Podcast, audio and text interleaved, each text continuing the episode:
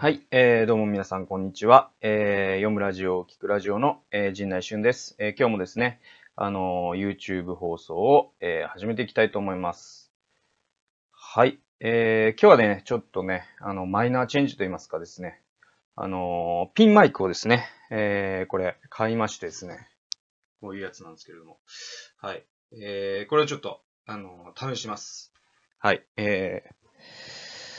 どうなんでしょうね。あの、聞こえ方がちょっとでもクリアになればいいなと思いまして。えこれ1000円ぐらいなんですけども。あのまあ、どんな感じかなと。えーそういう感じでございます。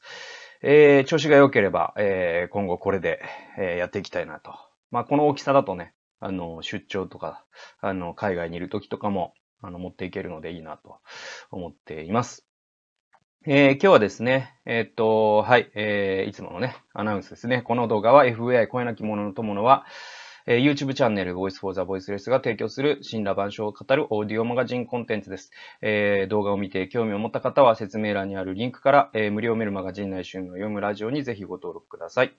えーまずこの動画はタイトルの通りラジオですので、動画の画面を見ていてもほとんど変化はありません。なので、えー運転や家事や仕事などをしながら耳のお供として聞いていただければ幸いです。YouTube の画素数設定を落としますと、データ通信も節約できますので、おすすめです。えーで、えっ、とですね、今日は、あのーえーそうですね、あの、すぐに役に立つ知識という、えーすぐ役立つ知識、えーこのコーナーを、えーお送りしていきたいなと思います。えー僕はですね、だいたい年間300冊ぐらいですね、本を読むんですけども、その中で、え視聴者の皆さんの、え生活の、または仕事の、えまたは人生、人間関係などの、えお役に立てるですね、あの、情報を、え仕入れてですね、えそしてここで、まあ、ご紹介していこうという、えそういったコーナーでございます。えで、今日のですね、すぐ役に立つ知識というのは、あの、サイコパスの見分け方と対処という、えーこういうですね、あの、知識というかですね、あのこれについて話していきたいなと。えー最初はですね、これあの、一人ビブリオバトルでまたやろうと思ったんですけれども、えーまああの、生活の中で、あの、結構ですね、あの、実用的な情報なので、えーこのコーナーで紹介しようというふうに、えーちょっとね、方向を転換しました。えーっとですね、これに関してはですね、あのまあ、あの紹介する書籍というのが、良心を持たない人たちという、えー本がありまして、これ2006年に、えっと、日本では出版されている本です。えーマーサ・スタウトさんという人が、えー書いています。えー日本では、え創始者ですね。草に思う会社と書いて。で、これあの説明欄にリンクを載せさせていただきます。で、えっと、まあ、この本の導入部分に、えーどんなことが書かれているかと言いますと、あの、えーまずですね、このマーサ・スタウトさん、著者はですね、心理カウンセラーとして PTSD に苦しむ人々のケアをしてきたんですね。えーなんですけれども、その中のあまりにも多くの人がサイコパスの被害者だということに驚きを持つわけですよ。ね。で、えー彼らから身を守る方法を考える方が大切と考えるようになるんですね。つまりそのサイコパスによって、まあ、被害を受けた人たちがあまりにも、こう、患者さんとしてたくさん来るんで、あの、もう予防医学に切り替えようと。つまりその、サイコパスに対処することができれば、あの、PTSD で悩む人がこんなにも多くないんじゃないかと、少なくなるんじゃないかと、人々は苦しまずに済むんじゃないかと、えそういう問題意識からですね、この本書を書いたわけです。で、えっと、25人に1人が、えー多分サイコパスなんじゃないかというのが、このマーサ・スタウトさんの、まあ、見積もりなわけですよ。これめちゃくちゃ多いですよね。25人に1人ってことは、あの、クラス、40人のね、学校のクラスがあったら、まあ、ほぼ1人はいるという確率になりますし、職場でもですね、ある程度のサイズ以上になれば、あの、必ず同じ部署にサイコパスが一人はいるということになるんですね。まあ、これ多分サイコパスの定義にもよるんですけれどもね。えーでも、えーまあ、そういうことになると。で、他の疾病や障害ですね。あの、障あの、障害を抱えるとか、疾病を抱えるとか、そういった個性ですね。えー、っと、疾病障害個性よりも非常に多いんだと言ってるわけですね。25人に1人というのは。そして彼らは魅力的に見せるのが非常に上手なので、外側からわからないのがとても危険だっていうのが、まあ、マーサさんのその被害者たちを見てきて、えっと、まあ、結論付けた、えー、結論なわけですね。はい。で、これあの、重要なポイントとしてはですね、あの、サイコパスの人というのはですね、自分を魅力的に見せるのが非常に上手なんですね。でね、えっと、サイコパスっていろんな本が出てまして、僕もすごいね、興味があるんですよね。で、それは、まあ、あの、いろんな理由で興味があるんですけれども、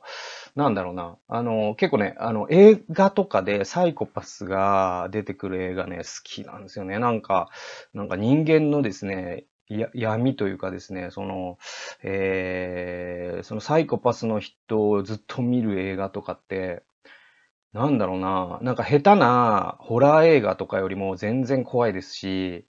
あと下手なアクション映画よりも全然ハラハラしますし、まあエンターテイメント性があるんですよね。で、まあ映画の画面越しに見てる分にはいいんですけども、こうリアルな人生にいるサイコパスというのは、あの、下手に関わるとですね、関わり方を間違えるとですね、結構このまあマーサさんが言うように、その一生消えないようなですね、心の傷を残すことになりかねないので気をつけろよということですね。えしかも、そのサイコパスって自分サイコパスですっていう名札をですね、あの、つけて歩いてくれてるわけでもないですし、障害者手帳みたいなのを持ち歩いてるわけでもないですし、むしろ、え、彼らはいい人に見え、見せるということができたりするんですよね。というのは、あの、いろんな調査によるとですね、サイコパスというのは、あの、IQ がですね、普通の人に比べて高い傾向があるんですね。もちろん全員ではないんですけれども、あの、高い、IQ の非常に高いサイコパスという人がたくさん存在するということが分かっていましてですね。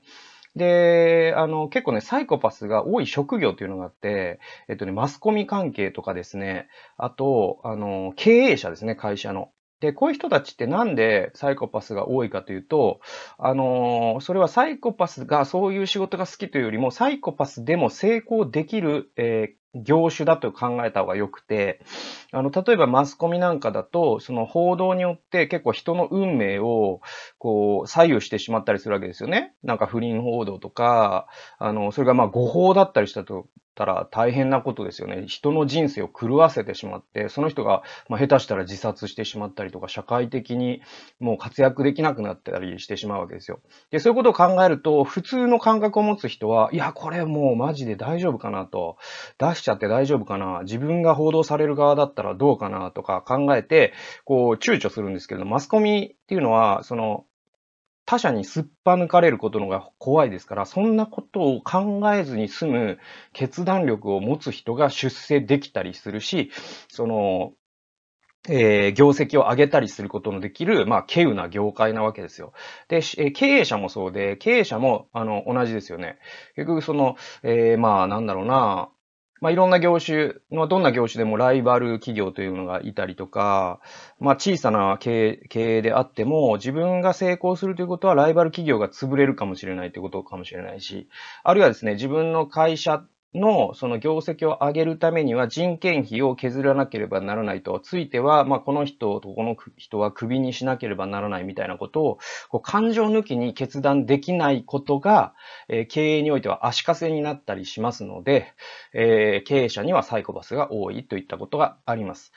で、まあ、有名なところで言いますとですね、あの、スティーブ・ジョブズは多分サイコパス性が高かったんじゃないかと言われていまして、これはま、電気を読めばわかるんですけども、まあ、彼はもう、ほぼ、確定ですね。で、えっと、まあ、いろんな事例を引くことができるんですけど、まずその、えっと、こう婚外子をね、設けているんだけれども、その娘に自分は認知しないとか、お前の、俺は証明できねえじゃねえかとかっていうとか、あともう、あの、無二の親友であるですね、あの、スティーブ・ウォズニアックというアップルの共同創業者に対しても本当にひどいやり方でですね、あの、報酬をもうがっぽり奪ったりとかですね、平気でできてしまうという、え、そういう性質があるからこそ、まあ、ああいうすごいことができたりすると。で、こういったことは、実はあの、サイコパスのいい使い方なんですけども、それが悪い使われ方をすると、まあ、あの、非常にですね、あの、消えない傷を、まあ、会社だったら同僚に、クラス、えー、学校だったらクラスメートに残してしまうと。そういうネガティブな側面があるわけですね。で、サイコパスの人に、まあ、その変われというのは、多分遺伝的なこともね、あるんですよね、これ。なので、えっと、無理なんで、えー、じゃあ、周りが変わらなきゃいけないわけですね。周りが対処しなきゃいけないですね、正確に言うと。で、じゃあどうすればいいのかっていうことなんですけど、まずね、見分け方ですね。さっき名札をつけてるわけじゃないって、えー、言ってましたけれども、あの、えー、言いましたけれども、えっと、彼らは自分がサイコパスですよっていうことをあの自分で言ってくれないんで、こっちで気づくしかないんですよね。だとしたらば、そのサインがあるっていうんですよ、マーサさんは。で、それが何かっていうのが、135ページから138ページに書いてまして、えー、こう書いてるんですね。信じてはいけない相手をどうやって見分けるか。それに対する私の答えに、大抵の人は驚くようだ。多くの人は正体が垣間見える不気味な行動や動作、脅すような言葉遣いなどを期待する。だが、私はそういうものの中中に頼りになるヒントは一つもないと答える。えー、最高の目安になるのはおそらく泣き落としだと。最も頼りになるヒント、平気で悪事をする人々の間で最も普遍的な行動は、普通の人が予想するように私たちの恐怖心に訴えるものではない。私たちの同情心に訴えるものなのだ。はい、えー、中略しまして、えー、さらにですね、えー、誰を信じるべきかを判断するとき忘れてはならない。常に悪事を働いたり、ひどく不親切な行動をする相手が、繰り返しあなたの同情を買おうとしたら警戒を要する。その両方の特徴を備えた人物は必ずしも大量殺人者とは限らないし、まるで暴力的なところがない場合もあるだろう。それでも友人として、ビジネスパートナーとして、あるいは結婚相手として近づいてはならない相手かもしれないと。まあ、最後の方でですね、そのサイコパスについて、あの、よくわかる。今25人に1人がサイコパス。で、サイコパスっていうのを大量殺人者、あの、シリアルキラーみたいに考えると、えー、そんな25人もシリアルキラーいないですから、えー、そうじゃないんですよ。そうじゃなくて、もう日常にいるサイコパスっていうのはどういうことかっていうと、まあ、つまりサイコパスの人っていうのはその共感能力っていうのが欠如してるんですね。で、それは遺伝的なこともあるし、環境要因もきっとあるんでしょうけど、まあ、その、えー、共感能力が欠如した人というのは、えー、どういうことができてしまうかというと、自分の得のために平気で他人を裏切れるし、他人を利用できるんですね。で、それ自分自身すらも利用できるので、自分を魅力的に、えー、と見せることが上手だったりする。そういうそのアイデンティティを偽ることに何のこう、両親の過酌も感じないんですよ。で、両親の過酌っていうのは多くの場合、ブレーキになるんですよね。相手を利用するときに、えー、っと、利用したら相手が傷つくんじゃないかとかって思ってる人は、まあサイコパスじゃないんですけれども、サイコパスの場合はそのブレーキがないので平気でできちゃうんですね。なのである程度は成功するんですよ。で、こういう人たちっていうのは大量、まあそのすごい凶悪犯とかね、えっ、ー、と、犯罪の犯罪者、あのー、ではないにしても、その日常生活に彼らがどういうことをするかというと、周りの人々をですね、まあ、利用していったりとかですね、周りの人を平気で傷つけていったりとか、まあ、あらぬ噂をえー、立ててですね、ある人を貶めたりとか、あの、なんだろうな、あの、人をね、コントロールしてですね、あの、自分の思うように動かして、自分の都合のいい王国をその職場で作り上げていったりとか、えー、そういうことをするんですね。その中で、まあ、犠牲者となる人は、えー、非常に辛い思いをするということがありますね。で、えー、この人たちの特徴というのは、えー、の、えー、一番大きなものっていうのは、えー、まあ、マーサさんが言ってるのはですね、これは僕もですね、あの、な、なんか意外だったなと思ったんですけれども、あの、暴力性とか、なんかね、こう、すごい残忍な言葉を使うとかそういうことじゃ全然ないっていうんですね。そうじゃなくて、えっ、と、泣き落とし。なんか同情というものを、なんだろう、自分の利益を引き出すための道具に使っている人がいたら、その人は、えー、サイコパスである可能性が高いよというのが、えー、マーサさんが言ってる、まあ、専門家による、えー、観点なんだということになります。はい。で、えっ、とですね、あの、結論から言いますね。結論から言いますと、その、こういったですね、まあ、この本には他にも基準があるんですけど、一番重要なのは同情と泣き落としだって彼女は言うんですね。で、じゃあ、じゃあ、その人に出会った場合、どうすればいいのかっていうのをマサさんは言ってて、あのですね、これ、あの、本当にですね、あの、もう身も蓋もない話になってしまうんですけれども、サイコパスというかですね、共感能力が欠如した人が、もしあなたの周りにいるならば、あのね、絶対に関わってはいけないっていう対処法しかないんだって、マーサさんは言っています。で、僕も、まあ、かなりの度合いで同意しますね。あの、関わると必ずこちらが損をします。で、えっと、もうね、まあその程度にもよるんでしょうけども、あの、こう別に犯罪者じゃないサイコパスっていっぱいいますからね。で、その人はいい人という評判を立てることすらできるわけですよ、自分に関して。なので、あの、その人たちって必ずしもちょっと評判悪いよねっていう人じゃないんですよね。だけども、その近くにいる人はわかるんですよ。あの人のその謀略によってこの人がひどく傷ついたと。それはもう共感能力がないとしか言いようがないっていうようなことを彼らは、まあ、してたりするんですね。で、例えばその会社では非常に評判のいいいい人だけれども、その家では妻を打ち叩いていたりとか、あの、息子や娘にひどいことをしていたりとか、まあ、親戚からなんか財産を騙して奪っていたりとか、えー、そういう人っていますよね。で、そういう人たちって、えっと、に対する対処法は、マーサさん曰く、もうあのね、森の中でですね、あの、熊に出会ったと思えと。もう一目散に逃げろっていうのが、えー、まあ、その心理学者というかですね、精神科医、専門家のあの、意見です。なんか専門家じゃないみたいな意見ですけれども、でも結構ね、本当だなぁと僕はかなりの度合いで思います。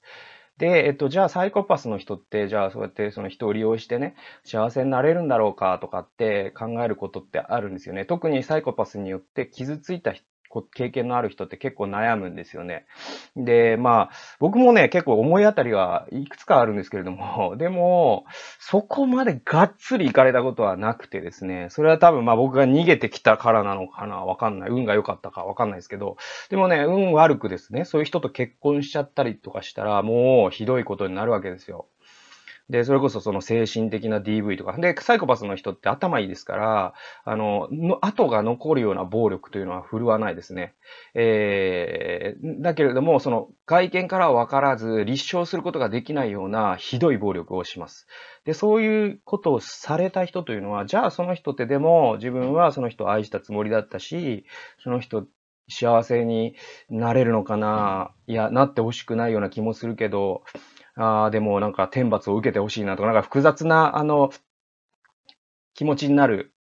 ケースがあるんですよ。で、マーサさんの結論は何かというと、サイコパスの人は、実はですね、長期的には絶対に幸せになれないっていうのが結論なんですね。で、これは最終章に書いてあるんですけれども、えー、彼女はですね、マハトマ・ガンジーのですね、こういう言葉を引用するんですね。幸せとはあなたの考えと言葉と、えー、行いが、考えと言葉と行いが調和していることっていうのがマハトマ・ガンジーの言葉なんですね。で、この言葉を紹介してですね、えー、良心を持たない人々は短期的には成功するかもしれないが、長期的には必ず失敗するっていうふうに著者は言います。えー、その理由は他者からの復讐に加ええー、自己愛の強さから自分自身のことを神経症的に心配すること、自分の才能を伸ばすようなこと、コツコツとした地道な努力ができないこと、そして退屈を挙げてるんですね。で、サイコパスの人ってサイコパスになって見たことがない、まあ、皆さんや私のようですね、普通のというか、まあ、その共感能力がぶっ壊れてない人にはわからないんですけれども、ななので、彼らが主観的に何を感じてるかって彼らしかわからないです。でも、この専門家によるとですね、彼らの、えー、心の中ってね、意外なことに退屈なんですって。と、で、退屈って、その、僕、まあ、著者も言ってるんですけど、普通の人にしたらですね、退屈って感じたのって、いつ以来かなって考えた時に僕思い出せないですよね。で、多分もうね、小学校の頃とかなんですよ。で、もう小学校の頃とかにですね、学校が早く終わって、で、夜ご飯まで時間があると、遊ぶ仲間もいないと。えー、そういった時になんかその永遠のように時間が長く感じられて、ああ、退屈だなとか、で、ファミコンとかももう全部やっちゃったしとかなるそれ以来、多分、思春期とか、まあ大人になっていくともう忙しいですよね。いろんな義務や責任がありますから、あの、みんなですね、退屈なんて感じてる暇はないんですよ。だけど、サイコパスの人の内面って退屈なんですって。それは小学生が、あ感じるような退屈を彼らはずっと感じてるんですって。で、えっと、その退屈によって、サイコパスの人たちはアルコールや薬物で身持ちを崩す例が非常に多いのだと。では、良心が非常に強い人は不幸なのか。これ逆の話ですね。サイコパスが、っていうのはですね、なんで我々がサイコパスになこんなにですね、こう悩むのかというと、すごい共感能力が欠如した人が成功するような世の中に見えることが時々あるんですよ。で、そうするとですね、共感能力が高い人、あの他人の気持ちをおもんぱかれる人っていうのはいつも損して、いつもその失敗というかですね、あの、え成功から遠ざけられて、成功を横から奪われたりとかしてですね、なんか損ばっかしてんじゃねえかと。えそういうふうに悩む人もきっといるでしょうね、と。えー、でも、最後に著者はこういうんですね。じゃあ、両親が非常に強い人は不幸なのか、苦しむのか、成功しないのか、著者は成功するって言うんですよ。成功するよと、共感能力が高い人は。で、なぜなら心理学的な見地からすると、人の幸せは愛することからしか来ず、その愛する勇気というのは強い良心からしか実現できないからだっていうんですよ。で、その強い良心というのは言葉と行動を一致させる一貫性や統一性のことだっていうんです。えつまりですね、え心理学の専門家から言うと幸せっていうのは、そのサイコパスが人を利用して貶めて、人から奪うようにして得た幸せっていうのは、心理学的な見地から言えば、幸せでは本当はないっていうんですよ。で、心理学的な見地から言う幸せっていうのは何かというと、自ら愛することによってしか得られないんだよっていうんです。で、自ら愛することっていうのはどうやってすることができるかというと、両親に支えられていないといけないんですね。なぜなら、その愛することには勇気がいるからだっていうんですよ。で、その両親っていうのは何かというと、言葉と行動を一致させることだっていうんですよ。